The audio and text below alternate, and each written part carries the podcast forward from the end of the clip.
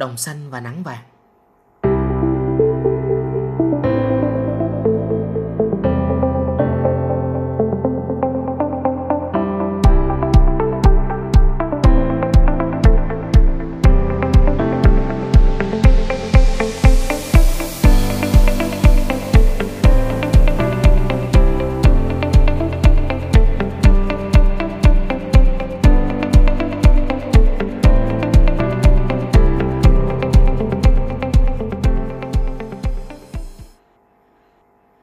Hơn 2 tháng trôi qua kể từ ngày Sài Gòn giãn cách theo cái chỉ thị ám ảnh mang tên 16.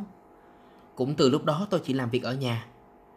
Chỗ tôi ở cũng đã hai ba lần gì đó được mấy anh trên phường ghé thăm và dăng cho sợi dây màu trắng đỏ. Dăng rồi lại tháo, tháo rồi lại dăng. Tôi đọc đâu đó trên mạng có câu thơ mà gần đây nhiều người chia sẻ. Cảm ơn đời mỗi sớm mai thức dậy, y tế phường chưa tới để căng dây. Hey, đúng là ghét của nào trời trao của đó mà. Thế là tôi được ở nhà, nội bất xuất, ngoài bất nhập hơn một tháng. Mới đầu tôi thấy cũng không gì lắm, vì vốn dĩ tôi thích làm việc ở nhà. Trong lòng thầm nghĩ, thôi kệ, giữ sức khỏe cho mình và cho cộng đồng. Tranh thủ thời gian trao dồi bản thân và rèn luyện đam mê viết lách. Thời gian đầu giãn cách, tôi đọc rất nhiều sách. Những quyển sách mà tôi chưa có cơ hội đọc được lúc còn đi làm. Vợ tôi thích nấu ăn và nấu rất ngon.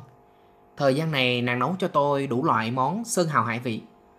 Ngồi làm việc đến trưa là có ngay một món ngon để ăn rồi. Tính chất công việc của tôi là phải đi từ rất sớm và về rất trễ. Thường đến nhà là 10 giờ đêm. Mà vợ tôi thì cũng có công việc riêng. Thế nên dù là vợ nấu ăn rất ngon, nhưng trước đây tôi thường xuyên phải ăn ở ngoài. Ngồi trên ghế sofa rung đùi ngẫm nghĩ. Nghĩ dịch như vậy cũng ngon lành đó chứ. Bây giờ là tháng 8 Chính xác là ngày 16 tháng 8. Đã hơn 2 tháng kể từ lúc Sài Gòn bùng dịch. Tháng đầu tiên ở nhà của tôi diễn ra khá hào hứng.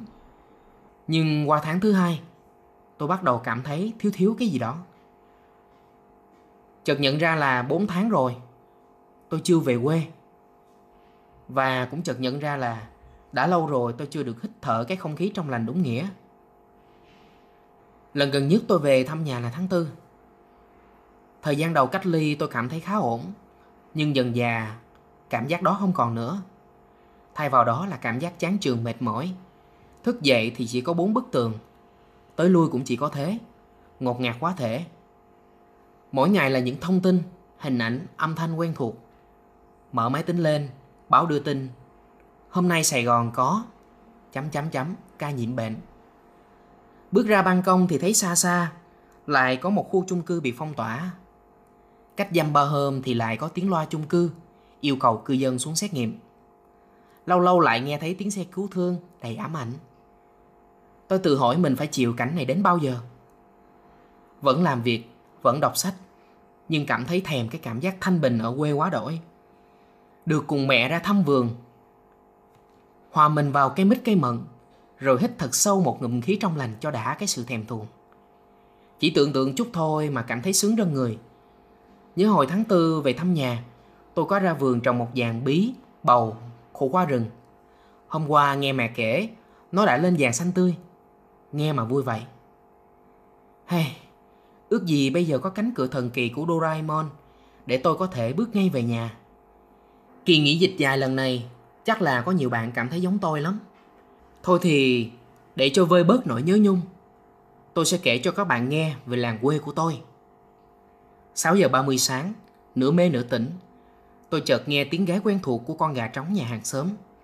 Xen kẽ là tiếng chim đồng hót liêu lo. Bỗng có ai đó nói với tôi. Trời ơi, trưa trời, trưa trật rồi còn chưa dậy nữa mấy. Vâng, đó là tiếng anh hai của tôi. Và bạn không nghe nhầm đâu. Ở Sài Gòn 6 giờ 30 được xem là sớm. Nhưng ở nhà tôi như vậy là trễ rồi đó. Gia đình tôi dậy rất sớm để ra đồng. Mà tôi thấy hầu như sớm tôi ai ai cũng đều như vậy. Nhà tôi ba đời làm nông. Tới đời anh em tôi, hiện chỉ còn anh hai tôi và em tôi nối nghiệp gia đình. Anh hai tôi thì là một nông dân xịn, anh là kỹ sư nông nghiệp được đào tạo bài bản. Còn thằng em tôi thì mặc dù không phải là kỹ sư, nhưng nó cũng rất khá chuyện đồng án. Tôi thì chọn cho mình lối đi riêng, trở thành ông giáo đi gieo con chữ. Nhưng nói vậy không có nghĩa là tôi không biết làm nông đâu nha. cũng ghê gớm lắm đó. Tôi yêu nghề nông giống như công việc của mình hiện tại vậy. Tôi yêu đọc lúa, yêu từng cái cây ngọn cỏ trong khu vườn nhà mình. Nhờ nó mà gia đình tôi vượt qua được nhiều khó khăn và có cuộc sống đầy đủ hạnh phúc. Nhiều người nói, làm nông cực lắm, làm lụng quanh năm mà chẳng được bao nhiêu. Ở một khía cạnh nào đó, tôi đồng ý với ý kiến trên. Nhưng thiết nghĩ, ngày nào cũng có những khó khăn riêng, có chắc là bạn giàu hơn những người nông dân ở quê. Thế mới nói, quan trọng là sự khôn ngoan và tình yêu của bạn với nghề đó lớn thế nào. Mấy năm gần đây, sống tôi có nhiều thay đổi. Những thanh niên thế hệ của tôi đa phần đều đi làm xa quê. Sớm bây giờ đa phần chỉ còn người lớn và trẻ nhỏ. Thế hệ mấy em nhỏ sớm tôi bây giờ cũng tiên tiến lắm nha. Các em không còn chơi mấy trò như bắn cu ly, nhảy dây hay năm mười như thời tụi tôi nữa. Thay vào đó là đứa nào cũng có một cái điện thoại, chơi đủ trò trên đó hết. Nhỏ nhỏ thôi là được ba mẹ cho xem điện thoại rồi. Nhiều khi sử dụng điện thoại còn sành hơn ba mẹ của chúng nữa. Đôi lúc tôi thấy thương cho các em. Có lẽ chúng sẽ không bao giờ được trải nghiệm những thú vui dân dã như thời của tụi tôi. Điện thoại là không gian ảo, có quá nhiều cám dỗ và các em còn quá nhỏ để nhận thức đâu là tốt cho mình. Nếu sử dụng không đúng cách, có thể gây ảnh hưởng đến sự phát triển sau này của các em. Nhưng biết sao được bây giờ? Diện mạo của xóm tôi cũng thay đổi nhiều. Dự án đường cao tốc đã làm thay đổi bộ mặt thôn xóm, trong đó có cả nhà tôi. Nhờ tiền bồi thường của nhà nước mà một bộ phận người dân có kinh tế khá giả hơn. Nhiều căn nhà khang trang hơn xuất hiện. Các cánh đồng lúa bây giờ cũng không giống như trước. Ngày xưa đi đâu đâu cũng toàn lúa là lúa. Nhưng giờ mít thái lên ngôi, nhiều mảnh ruộng đã trở thành vườn mít xum xuê. Giới thiệu đôi chút về khu vườn nhà tôi. Nhà tôi có vườn mít thái và cánh đồng lúa. Trước kia gia đình tôi chỉ trồng lúa, nhưng 7-8 năm trở lại đây thì phần lớn diện tích đã được chuyển sang làm vườn. Chỉ còn một ít diện tích trồng lúa, chủ yếu là để lấy gạo ăn. Để đi qua được vườn mít và cánh đồng thì phải băng qua con sông nhỏ. Ngày xưa khúc sông này có một cây cầu tre đi chung cho cả xóm. Nhưng giờ thì nó không còn nữa, nên nhà tôi đã xây một cây cầu xi măng riêng, đi trực tiếp qua vườn nhà. Trong nó rất chắc chắn, có cửa gài kỹ lưỡng, nhìn từ xa xa cũng thơ mộng dữ dằn lắm. Vườn nhà tôi khá rộng, nên không chỉ trồng bích mà còn trồng xen rất nhiều loại cây. Nào là mãng cầu, sim, dừa, tắc, mồng tơi, rau muống, rau răm, vân vân vân vân. Có lúc có cả dưa gan nữa. Ngoài ra, vì vườn trồng theo liếp nên có đìa để nuôi cá. Đìa có nghĩa là cái ao, nhưng ở quê tôi người ta gọi là đìa. Chủng loại cá cũng rất đa dạng, cá tai tượng, cá tra, cá rô phi, cá trê, cá rảnh, cá rô, vân vân. Vườn nhà tôi giống như là siêu thị nông sản tự nhiên vậy. Siêu thị này siêu tươi và không tốn tiền. Cái cảm giác sáng sớm tinh mơ được hòa mình cùng cây cỏ, rồi ăn trái cây chín mọng còn lủng lẳng trên cành. Chiều chiều thì được mẹ nấu cho một nồi mắm kho thịt ba rọi cá tra, chấm với rau phường. Chào ôi, không còn gì bằng. Lần nào về nhà, tôi cũng ra vườn suốt. Vui cũng ra, buồn cũng ra. Có thể nói khu vườn không chỉ mang lợi ích về kinh tế, mà nó còn giống như một người bạn tâm giao. Cùng gia đình tôi đi qua rất nhiều vui buồn được mất. Trước kia xóm tôi đa phần chỉ trồng lúa, nhưng 10 năm trở lại đây, người dân có xu hướng chuyển sang trồng bích thái. Nhà tôi cũng vậy. Quê tôi hiện giờ đi đâu đâu cũng thấy toàn là mít thái cả. Nhà tôi là một trong những hộ đi đầu trong chuyển đổi từ trồng lúa sang trồng mít thái ở địa phương. Công lao này là của cha tôi và anh hai. Mọi người có thể thấy từ đầu tới giờ tôi chưa hề nhắc đến cha mình đúng không?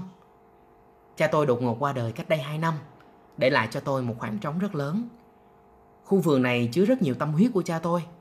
Mỗi lần ra thăm vườn, đâu đâu tôi cũng thấy hình bóng của cha mình.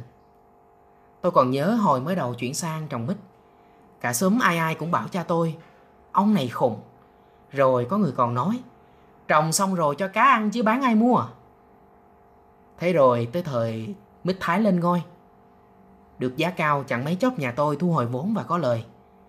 Dân trong xóm thấy vậy liền đua theo trồng hàng loạt. Những cánh đồng lúa vàng ươm nay chỉ còn một nửa diện tích. Thay vào đó là những cánh vườn mít thái xanh mướt. Người đầu tư bài bản cũng có, kẻ làm hời hợt cũng nhiều. Vì thế, kéo theo là những chuyện dở khóc dở cười. Có câu chuyện mà mỗi lần nhớ đến tôi lại thấy buồn cười.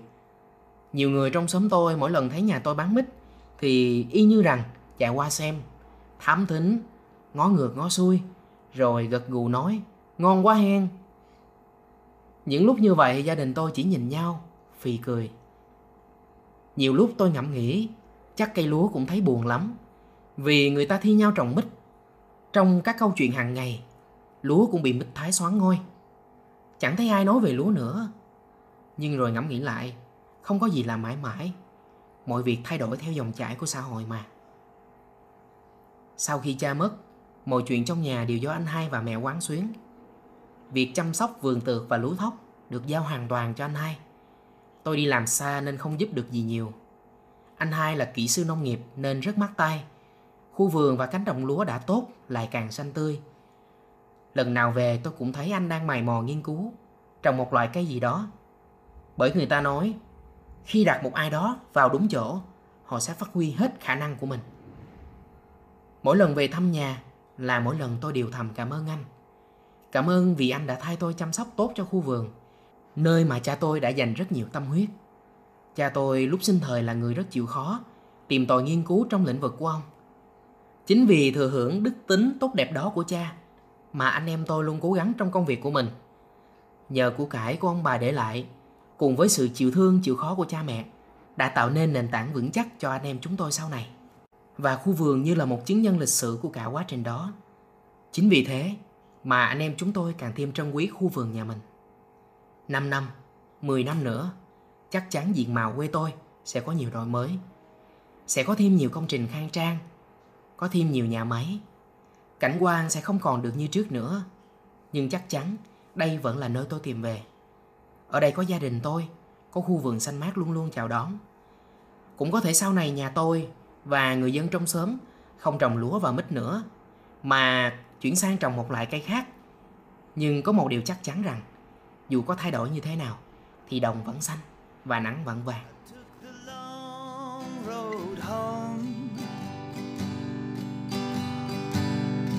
Past the trees and the jackrabbits in the weeds. I took the long road home Just to see what I could see. Well, it was a big wide world out there Filled with sunshine and a sky with air And the world it said with a small still breath. Thanks for coming just to see me